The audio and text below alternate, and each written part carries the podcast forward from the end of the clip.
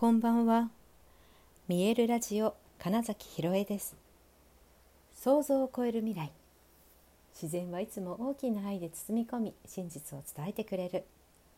ネイチャーメッセンジャーをしております。はい、改めましてこんばんは。2022年9月6日、見えるラジオ始まりました。はい。結構虫の音が聞こえてきて多分ね近くにいるんでしょうね。そのドア越し窓越しだけど虫の声が聞こえるんですね今お部屋では。あ東京にいますよ。はい。なんですが、うん、やっぱり大きな声が近くにあるので結構あの昼のセミの声だったり夜のこう秋の虫の声だったりあと鳥もねすごい鳴くんです。あそうそうそう。あの日が昇る前のことって知ってますか？まず鳥が鳴くんです。そして虫が鳴くんです。でその後に鳥と虫が一緒に鳴き始めたら日が昇るって言われてるんですよね。すごいですよね。なんでわかるのっていう。しかもその順番にね鳴くらしいですよ。確かにあのすっごい朝早くお散歩とかに出てわなんか鳥が鳴いている虫が鳴き始めたと思ったらパーって太陽が上がってきたっていうのは見たことがあって本当だってなった私がいました だから自然ってほんとすごいですよね。ね時計があるわけでも今日だから何時何分が日の出の時刻ですよとかそんなの分かんないけどなんか分かるだしそう春の桜とかもあのつぼみが開いてくるようにねこうなってそろそろ開花かな開花かなみたいな風に思いながらね お散歩しているじゃないですか。そしてそうするとね「明日はあったかいよ」とかね「明日はまた寒くなるね」とかねなんかね言ってるんですよね。で桜もなぜ開花予想ができるかっていうとある一定の気温以上になる日が何日続いたらみたいな何回来たら咲くってもうそれがデータで出てるんですよ。なんかだから温度計みたいなもんじゃないですか。まあ、だからきっとその明日は寒いよとか明日は暖かいよって言ってくるんだとは思うんですけど彼らなのか彼女たちはもうとにかくその温度を目安にしてよしそろそろ咲くぞって決めてるわけですよね。だからすごい面白いなと思っててなんでわかるのみたいな。ねあのうちのワンコたちもねうん、やっぱ雨の日はすごい眠そうにしてますし実際私もねわこれ雨降る前だぞっていうのは結構眠気がきますね。あなんか変な眠気が来たなと思ったらだいたいその少し後に雨が降り始めたりもしますし、まあ、そういうふうにして何かね感じ取る自然のだから気圧の変化とか、うん、その気温の変化みたいなのを察知する能力予知する能力っていうのは、まあ、動物は持ってるってことですね。だってまあ一緒に過ごしてるから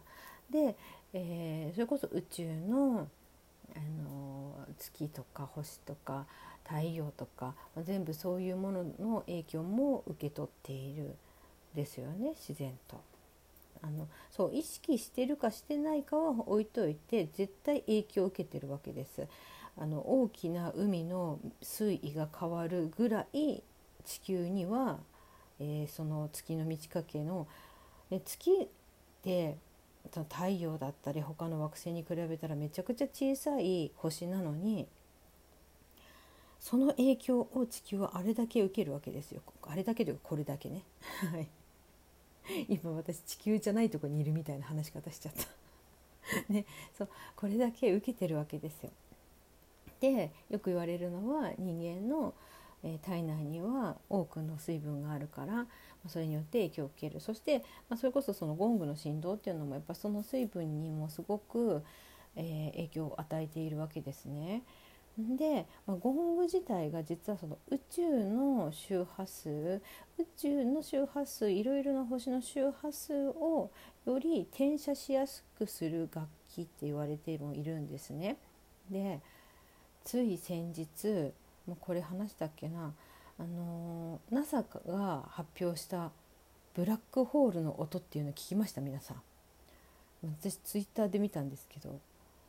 すごかったです。あの、ま、めちゃくちゃ高周波なので、えー、一応人間の過聴域まで、えー、低く加工してますとかは言ってるんですけれども、まあ、それがねすごい不気味ですねというような紹介をしてる人が何人かいらっしゃったんですけど私は本当にゴングの音だみたいになってめちゃくちゃ感動しました。いやあのちょっと調べてみてください本当にこの1週間ぐらいで話題になったのでニュースなどを調べてみると出てくると思いますけどもいやすごい音です。でもゴングからこういう音ほんとするんだなともしゴングを聞いたことない方いたら想像してみてください。でなんかねそうゴングの音を初めに初めて聞いた時に宇宙の音だっていう方結構いるんですよね。だからこう何か潜在的にそれが刻まれていて知っている音だってなるわけですよ。宇宙の音なんてみんな分かんないじゃないですか。分かんないもののはずなのに知ってるって言っちゃうんですよ。で実際私もね本当に宇宙空間に放り出されたようなもう肉体がなくなるような感覚っていうのを最初にゴングの音を聞いた時に感じましたしそうそしてえなんかそのつながる大きな力とつながるからこそ本当に私は何でもできる存在なんだみたいな風に思えたっていうのがありましたからあれはやっぱ宇宙とつながる音だったんだろうなとも思うんです。ね、こういうふうにしてたくさんの自然からのメッセージ宇宙も含めたねその見えないもののようだけど確実にあるこの私の今周りにある空気酸素とかっていうものもこの、まあ、空気はね酸素だけじゃなくていろいろ混じってるじゃないですか。まあ、それさえだから見えてなくて当たり前にあるから全然みんな意識してないけど本当にこれがあるから生きてられるし呼吸もできてるってことじゃないですか。でねあのそれこそ今言ったように空気の中には、まあ、いろんな成分が含まれているんですよ。で例えばま植物はそこから特に二酸化炭素というものをより吸収して、えー、と土の中根っこの中の微生物と,、えー、と協力し合ってで酸素に変えて放出してくれているっていうことがありますが人間もやっぱりこの空気をどれだけ吸ってる食べてるんだって話なんですね。で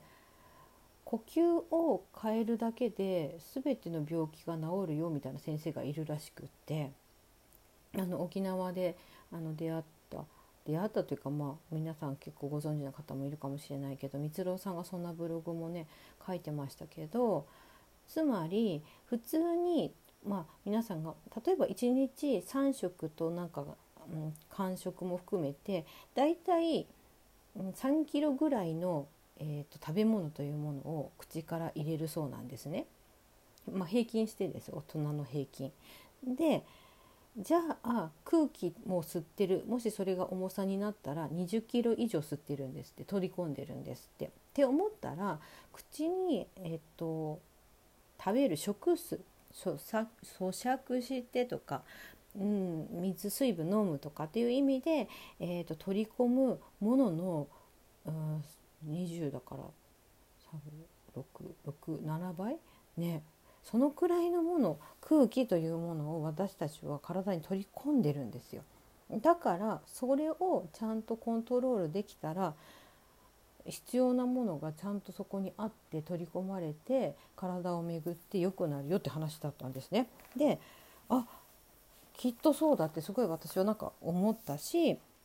なんか私がここ最近異常に呼吸にこだわってた時だから余計そのブログが目に入ったとは思うんですけどあなんかわかんないけど呼吸だよねみたいになったのとすごいつながるなって思いましたし、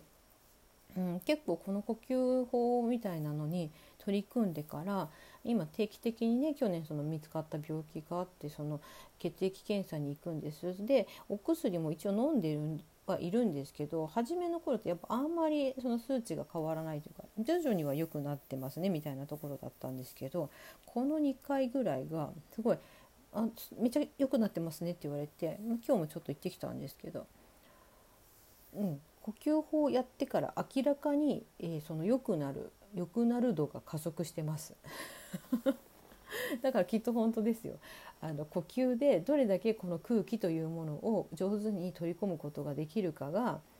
うん自分の体を最大値生かせる状態にするかってことだし、えーと、だからこそ多分空気のいいところと言われている自然がいっぱいのようなところで暮らす方がやっぱ健康になるんじゃないかなとも思います。はいまあ、どこまでねその詳細なデータを取ったかはわからないので、まあ、あくまでも憶測ですけれども実際その呼吸だけでさまざまなものを治せるよという先生が存在している以上は研究もされているはずなのでね、うん、面白いですねそのヴィムホフ呼吸ヴィムホフメソッドのヴィムホフさんもやっぱりちょっと尋常じゃない肉体の限界値を超えるようなことができるから脳波を調べたらやっぱ呼吸だったみたいなことですしね。であの先日お会いして私が今日課にしてるスプーン曲げの清田君も同じことをおっしゃってましたしね。だからこの超無意識にやっている呼吸というものをどれだけ意識的にしていけるかがかなり、えー、自分の肉体のパフォーマンスを上げるんだなってこととそのなんか見えない自然とか宇宙のエネルギーとつながってることっていうのがまたそこにも、うん、加わって要素として加わってくるのかなみたいなことをはいなんか今日は虫の根からそんなお話をしてみました。はいということで。本日もご視聴くださりありがとうございました。2022年9月6日見えるラジオ金崎ひろえでした。おやすみなさい。